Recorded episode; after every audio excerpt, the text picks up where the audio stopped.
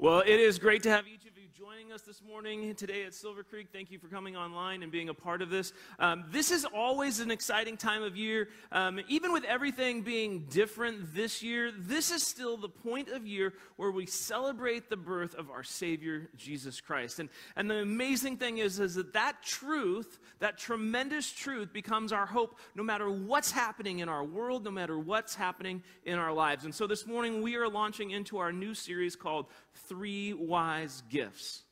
So, what we're going to do with this over the next three weeks, we're going to be looking at the three gifts that the wise men brought to Jesus around the time of his birth. Now, this particular story is found in, uh, in the account of the life of Jesus that was written down by one of Jesus' closest friends, a guy by the name of Matthew. Now, let me give you a little context to what's going on in this story. Uh, Jesus has been born in the small town of Bethlehem. He's, it happens during the reign of King Herod, and there, there's this group of wise men. Um, you might have heard them called the Magi. The Magi have now traveled a great distance to come and worship Jesus. Now, the historical or maybe the technical method that would determine how many men were in this group is a process that's technically known as the nativity scene on your grandma's piano. You know those little ceramic figurines that are too delicate for you to touch as a kid, but they're there? But, but or, or, or maybe you've gone over to the, the gas station over near Whole Foods. Like, th- those are the methods where how we know that there were actually three wise men. But we don't, we don't actually know. We just, we just tend to think that there were three. I mean, perhaps it's because there were three gifts, and so we think that each one, like, you know, Larry, you're assigned gold, and Hank, you get frankincense and Charles Murray, uh, whatever it is. But the reality is, we have, we have no idea. The, the chances are there, there could have been a dozen. But it's tradition that tells us there were three. Plus, there's the song, right? We three kings of Orient are. We, we just don't know for sure how many there were. What, what we do know is that these individuals, however they were, they, they were wise. These, these were very well educated men. Not only were they well educated, they were extremely wealthy. And these well educated, wealthy men reached a point where they were desperate to meet the individual that they began to understand would be the Savior of the world. So here's how the story reads Matthew chapter 10, verse 2. You might be familiar with it, but it says this It says, When they saw the star, they were filled with joy. They entered the house and saw the child with his mother, Mary, and they bowed down and worshiped him. They opened their treasure chest and gave him gifts of gold, frankincense, and myrrh. Gold, frankincense, and myrrh. Like, like when you hear that today, that doesn't actually sound all that impressive. I mean, okay, gold, right? That's a good deal. Like we all know. But as a baby gift? And then the scent of frank. And, and, then, and then myrrh just sounds like somebody that's so cold he can't, he can't pronounce the, the B. He's just myrrh. So these gifts, when you think about it, they don't seem all that wise. Now, now, thankfully for me, I've only been to a few baby showers in my life. But based on the reports that I've received from baby showers, I've never heard of the gifts being brought to the baby shower of gold, frankincense, or myrrh. So, so these wise men, I don't think they're really up on their baby knowledge. I mean, from the outside, from the outside, wise gifts for a baby might have felt more like, like a year of diaper service. Or, or maybe one of those new pacifiers that have the string that go to the animal clip.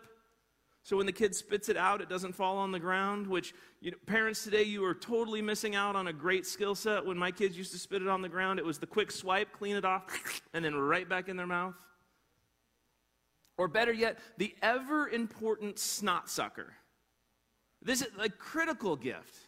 When, my kids were growing up, the snot sucker was this kind of blue looking ball with a pointy tip, and you would push the button, and then you would stick it in your kid's nose, and then you would release the button, and it would just suck it all out. Now, apparently, there's a more modern version of this where, where you actually suck the snot out physically, which feels like a step backwards to me. I'm not sure what we're doing with that. But, but all of those seem a little bit more practical, practical to me than gold, frankincense, or myrrh? So, actually, this morning, real quick, in the chat, why don't you post, tell us what you believe to be a very practical baby shower gift? Diapers, a set of, you know, baby bottles, a traveling high chair, wine of the month club, uh, whatever, whatever it would be. What, what would seem like a practical baby shower gift? But we've got these wise men in the Bible that bring three gifts. And here's what's amazing about these three gifts that we read about in the Bible these gifts are extremely valuable, but at the same time, they're actually incredibly practical. And then at last point, they're actually deeply spiritual. Now, most Bible scholars would actually tell you that the, these gifts of gold, frankincense, and myrrh were actually extremely useful for the family, which for us, we're like, what? What would they do? But not only would they be practical and useful for the family, they would also be foreshadowing images of who Jesus was going to be, actually showing who he would be representing and what he would be coming. For instance, the gold. The value of that gold represented the kingship of Jesus. And myrrh, we'll talk more about myrrh next week. Myrrh represented the suffering servant, the, the Lamb of God that Jesus is. And today we're going to talk about frankincense. Now, before I dive in and tell you a little bit more about the meaning of frankincense, let me tell you a little bit more about the practicality of frankincense and why it would actually be beneficial for this young child and his family. Now, according to my essential oil advisors, and I have many of them, frankincense as an oil was sort of like the Swiss army knife of oils. It had lots and lots and lots of purposes. Oftentimes, we know of oils having a few things that they can do, but, but frankincense had all kinds of stuff that it can do. And I do know a little bit about essential oils, um, primarily because our creative director, Amy, her essential oil game is on point. So she, she told me some of the things that some essential oils might do. Some of you might know this, but, but peppermint oil if you put it on your stomach, if you rub it on there when you have a stomach ache, it can help relieve stomach aches. Eucalyptus oil, if diffused in a room, can help with congestion or, or respiratory, respiratory issues. If you put a little lavender on your pillow before you go to sleep, it can help calm you down and help you fall asleep. Or a little tea tree oil can help get rid of bacteria. And so all of these are helpful, but all of them are a little bit limited and what they're able to do. So let me tell you about frankincense. Because frankincense has got it going on. like so here's what we can know about frankincense. I don't think we need that screen slide yet. Sorry. Frankincense. Let me tell you what frankincense is. Frankincense possesses antiseptic, astringent, carminative, diuretic, digestive, sedative, uterine and vulnerary therapeutic properties.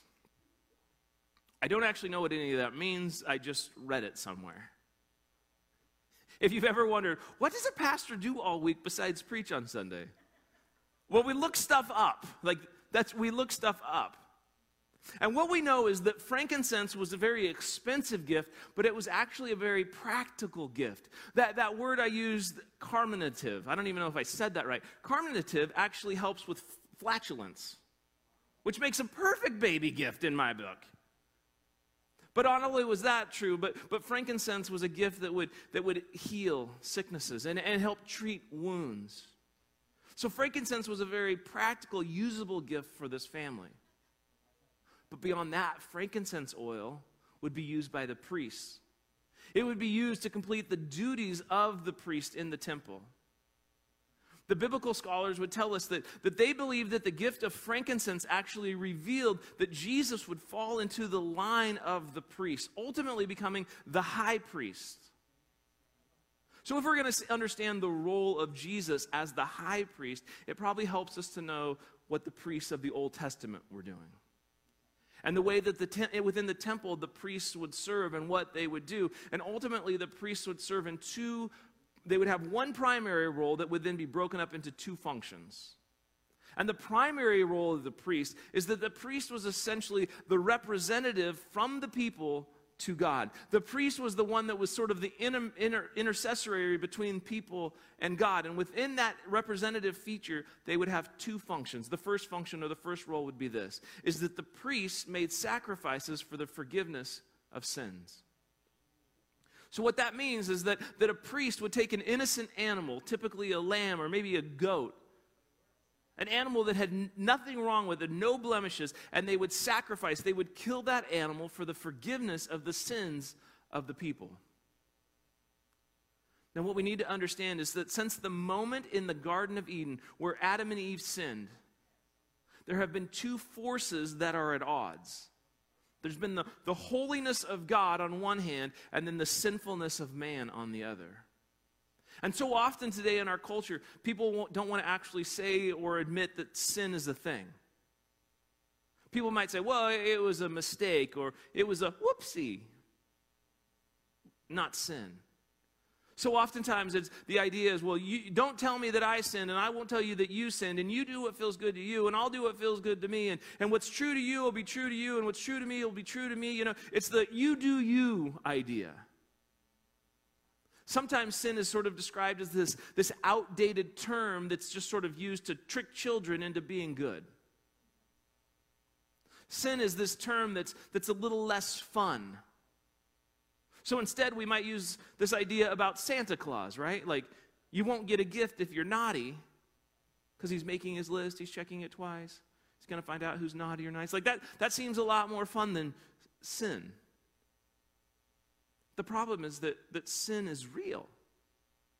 Sin is a real thing that we have to be aware of. And, and sin is ultimately any time that you and I or others choose to break relationship with God or other people.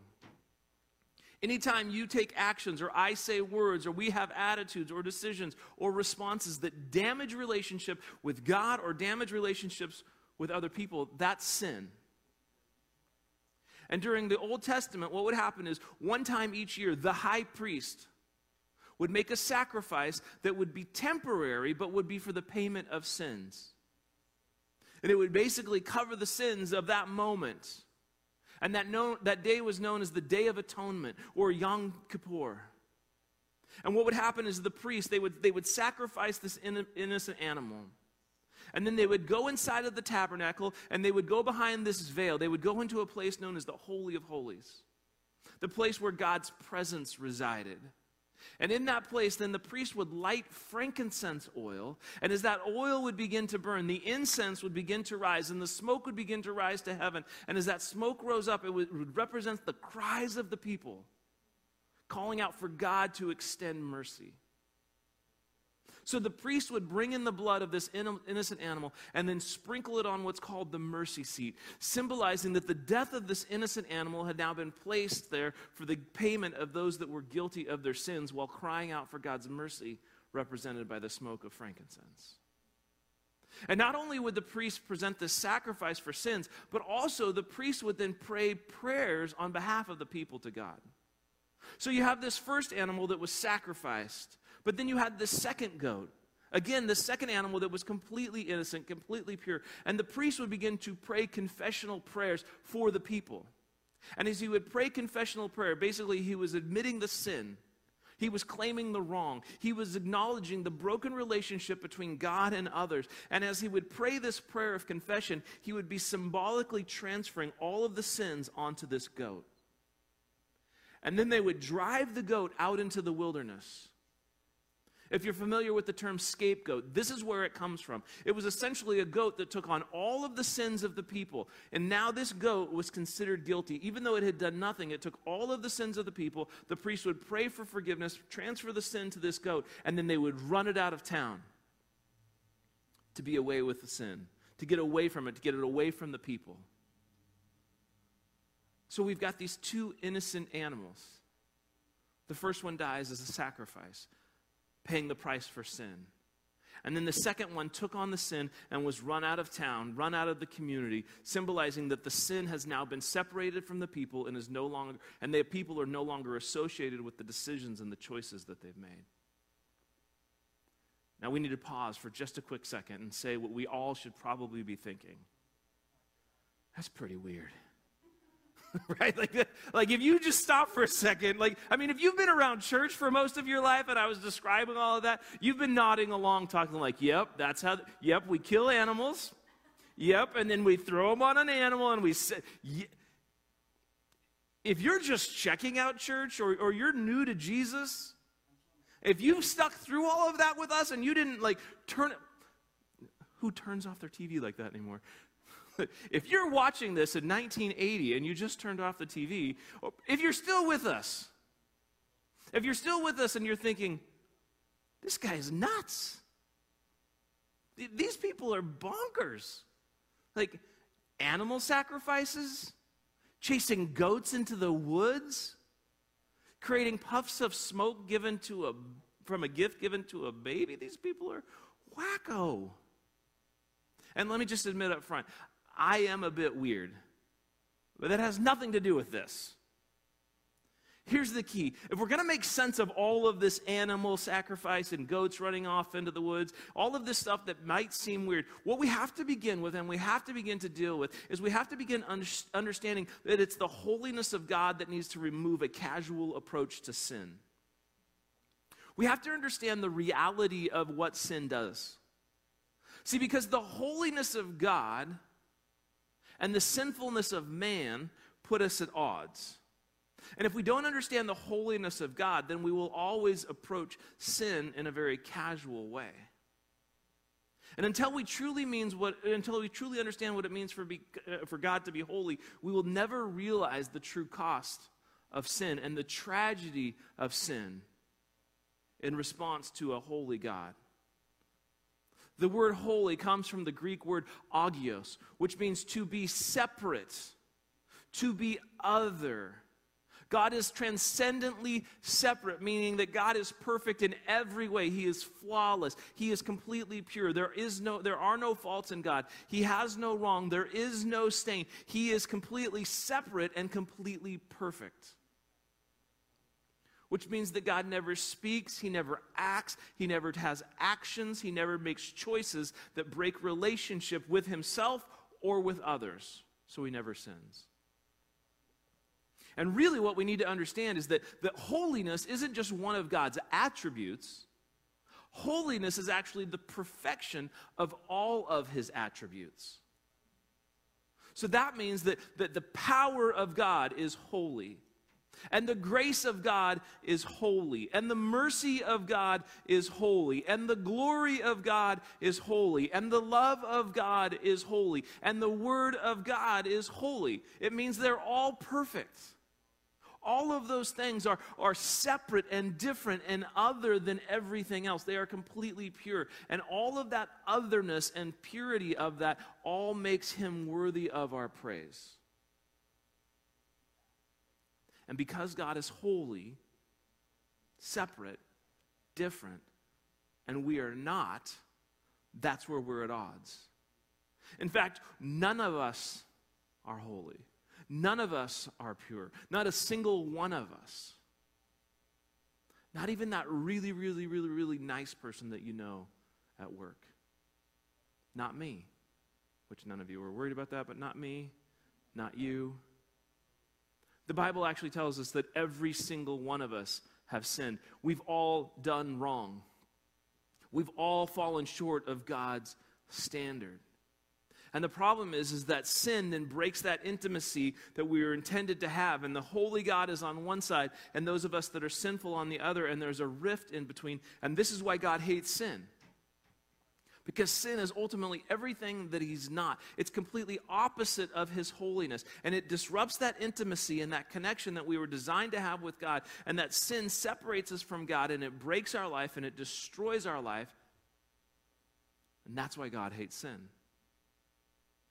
And what we have to understand is that God is not only holy, God is holy in his justice meaning is completely just, meaning he is the ultimate form of justice, which means he must punish or see the punishment of sin happen. And so God is not only just, He's also holy in His mercy. He's completely merciful. And so the beauty of what God does is He takes the sacrifice of the innocent, of this innocent animal, that thing that should be given to you and I, and he, that sacrifice of that innocent animal satisfies God's justness and at the same time extends God's mercy because the price has been paid. And somebody had to pay that price. And his justice satisfies that and then extends mercy to the people that he loves so much. And this is the critical response to God's holiness. And this system was created in the Old Testament of these innocent animals being sacrificed for the forgiveness and the separation of sin. But the problem was it was temporary.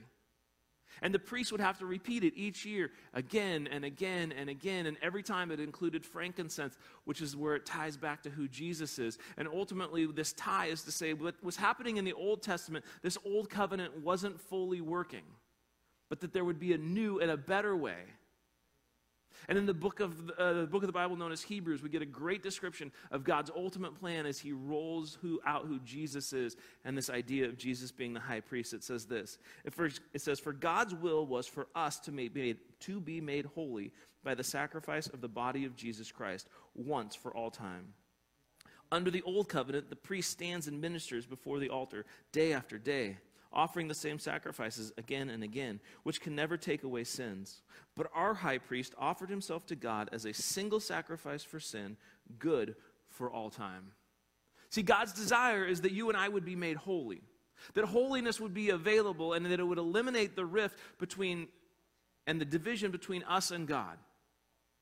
That that old process, that the old process with the priest, that, that thing that had to be done repetitively and was totally insufficient, God was like, let's create a better plan. And out of God's holy, perfect love, God established a new and better way. And what this verse ultimately reveals is that Jesus is the permanent and complete sacrifice for all sin. Jesus as the high priest, which was affirmed by the wise gift of frankincense. As our high priest, he accomplished what no priest could have or had ever done before. He offered his own innocent life because Jesus never sinned. And because Jesus never sinned, he could shed his innocent life, covering the sins and satisfying the justness of God and extending God's mercy to you and I.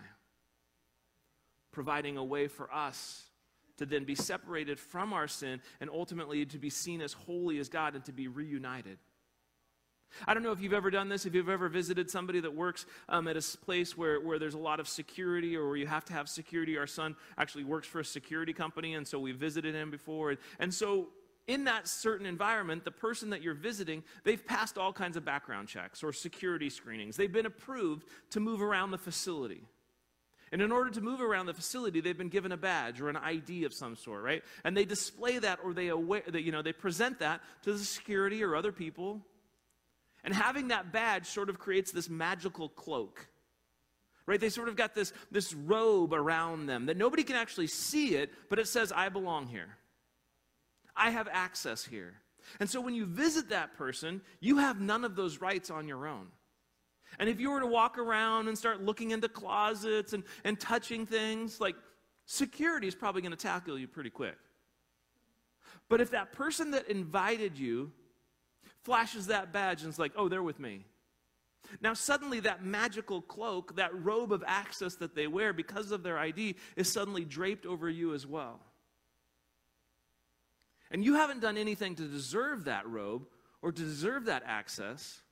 It's not because of anything you've done, it's everything that's available that's been passed on because of that other person, what they've done and their qualifications, and everything that they possess that's now been passed on to you. And so Jesus, as our high priest, has already made the sacrifice, and he's taken the robe of righteousness and he's covers us up with it.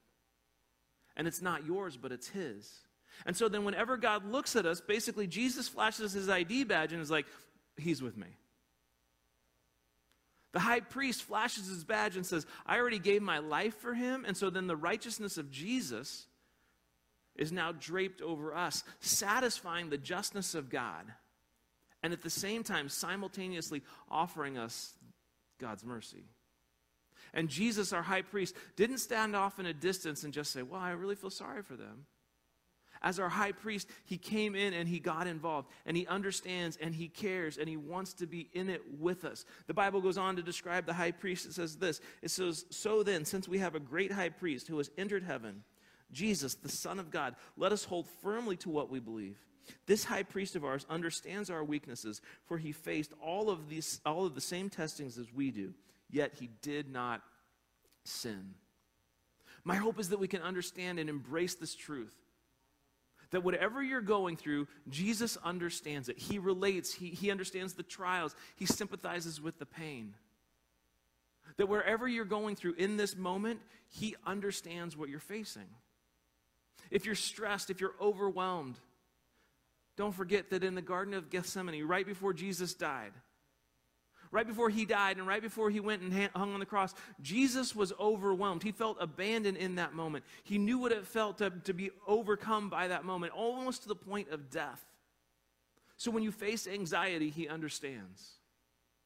And the beauty of this particular wise gift of frankincense is that it identifies the human nature of God because this gift revealed that a baby was born, this new life was there. And this new life was going to need some help, some, some remedies.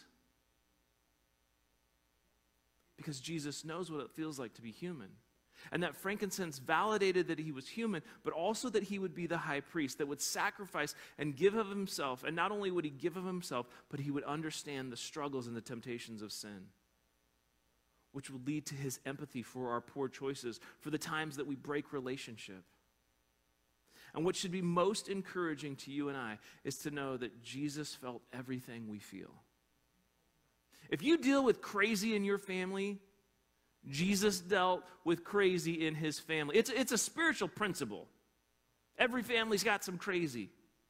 And I know that many of you are sitting with your family right now, and, and so I'm not going to ask you to raise your hand if you've got some crazy in your family. But if we were to ask Jesus, raise your hand if there's some crazy in your family, Jesus would raise his hand. Jesus also knew what it was like for his family to think he was crazy. When Jesus announced and said, I am the Messiah, his family thought, You're a lunatic. So if your family thinks you're crazy, Jesus understands and he cares. I mean, think about this Jesus was conceived out of wedlock. A teenager, a teenage birth, I mean, this was scandalous. Jesus was raised in a small town where, where probably everybody whispered and pointed when he walked by. They're like, psh, psh, that's the kid that was born to the girl that blamed her pregnancy on God. He lived in poverty. He was criticized. He was ridiculed. He was bullied. He was tempted by the devil again and again and again. In his weakest, most vulnerable state, he did not sin, but he experienced the temptation of that. He experienced the death of a close friend. He grieved the loss of family. He was accused of stuff he didn't do. His friends betrayed him. And more worse than probably anything else that he experienced feeling abandoned by God. Because as our high priest, as he became sin and he was nailed to the cross, as he became that scapegoat, and gave his life for us, God looked away because there was too much sin in that moment. And God essentially abandoned him for a moment. And so when you and I feel like God has abandoned us, and he never does, but at times it might feel that way, Jesus knows exactly what that feels like. So whatever we feel, he felt. And whatever ways that we hurt, he hurt. And he's our high priest, and he sympathizes, he understands. And he's not just sitting up in heaven being like, well, sucks to be you. Because as our high priest, he has experienced pain of the human body and of emotions and feeling rejected and abandoned. So imagine just for a second some of the details of our Savior, Jesus Christ. He was God, born in the form of a child who loves you, who cares about you. And then God, in his divine providence, sent the Magi, the wise men, to bring some gifts, prophetically declaring the nature of God gold that he would be king, myrrh that he is the suffering servant, the Lamb of God, frankincense that he is the high priest. Who would sacrifice himself for the forgiveness of sin, that he would pray prayers on our behalf before God. In fact, listen to what the end of this chapter says in Hebrews 4:16 it says, "So let us come boldly to the throne of our gracious God." So basically saying based on everything we've just read, let us come boldly to the throne of our gracious God. There will we receive his mercy and we will find grace to help us when we need it most. We can come boldly before God because of everything that Jesus has done. Boldly before the throne of God for his gracious extension to us all based on the fact that his justice has been satisfied and extends to us. His mercy is extended to us because of everything the high priest has already done for us. God's grace is extended to us because Jesus allowed himself to stand in our place. And as a result, we can boldly come before God. We don't have to cower. We don't have to be afraid. We don't have to pray with all kinds of fancy words or get them all in the right order. We don't have to wait until we have it all figured out. We actually can't get it all figured out. That's why we needed the high priest. That's why we needed Jesus to make it everything right. That's why this wise gift of frankincense that was given to this little baby born in Bethlehem was essentially giving us a heads up saying, He will be the sacrifice that will make everything right. He will be the one that makes all things just between us and God and extends all mercy. He took the sin and represented us before God and clears the relationship. And ultimately, here's why is that Jesus is available when we need him most. In that moment where you need Jesus more than anything, recognize that He has already served, He has already sacrificed, and He stands as our high priest. He goes before God and speaks in our defense. He's already cleared the way. And this morning, if you have never accepted the forgiveness that is provided from sin, that, that Jesus has already died for you, or maybe you've had, accepted that in the past, and maybe you recognize you've kind of ignored it. And this morning, you need to sort of reestablish that relationship and reestablish that you recognize that He died for you, that He came as your high priest, and He stood in your place and died for your sins so that you could be made right with God. I'm going to encourage you to pray with me right now and accept what it is that He did. You can pray in your heart or in your mind, or you can say that out loud, but here's the prayer Jesus, I recognize that you came to earth that you came to earth and you lived a perfect life, and then you stood in in my place and received the penalty that I deserved, which was death. That ultimately you did that so that I could be made right with God. And so, Jesus, today I accept that you died for me in place of the death that I would have to pay so that my sin could be removed, so that I could be made right with God. Jesus, I also believe that you, you rose from the dead three days later so that I could have life. Jesus, this morning I accept that for myself. I believe that that's who you are. Help me to live in such a way that reflects that. Amen.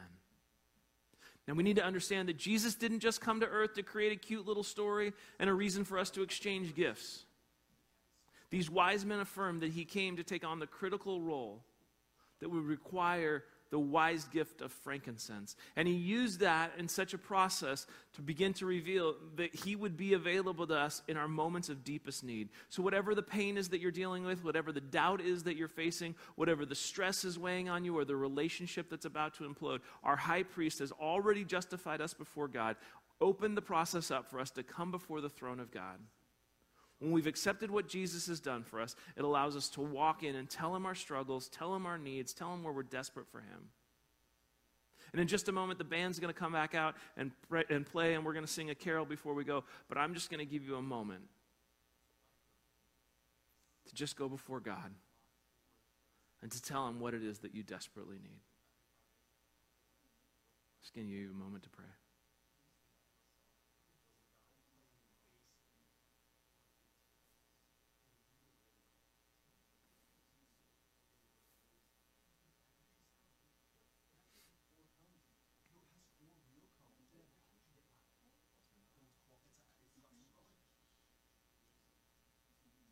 God, this morning we come to you with all kinds of needs and all kinds of things going on in our lives.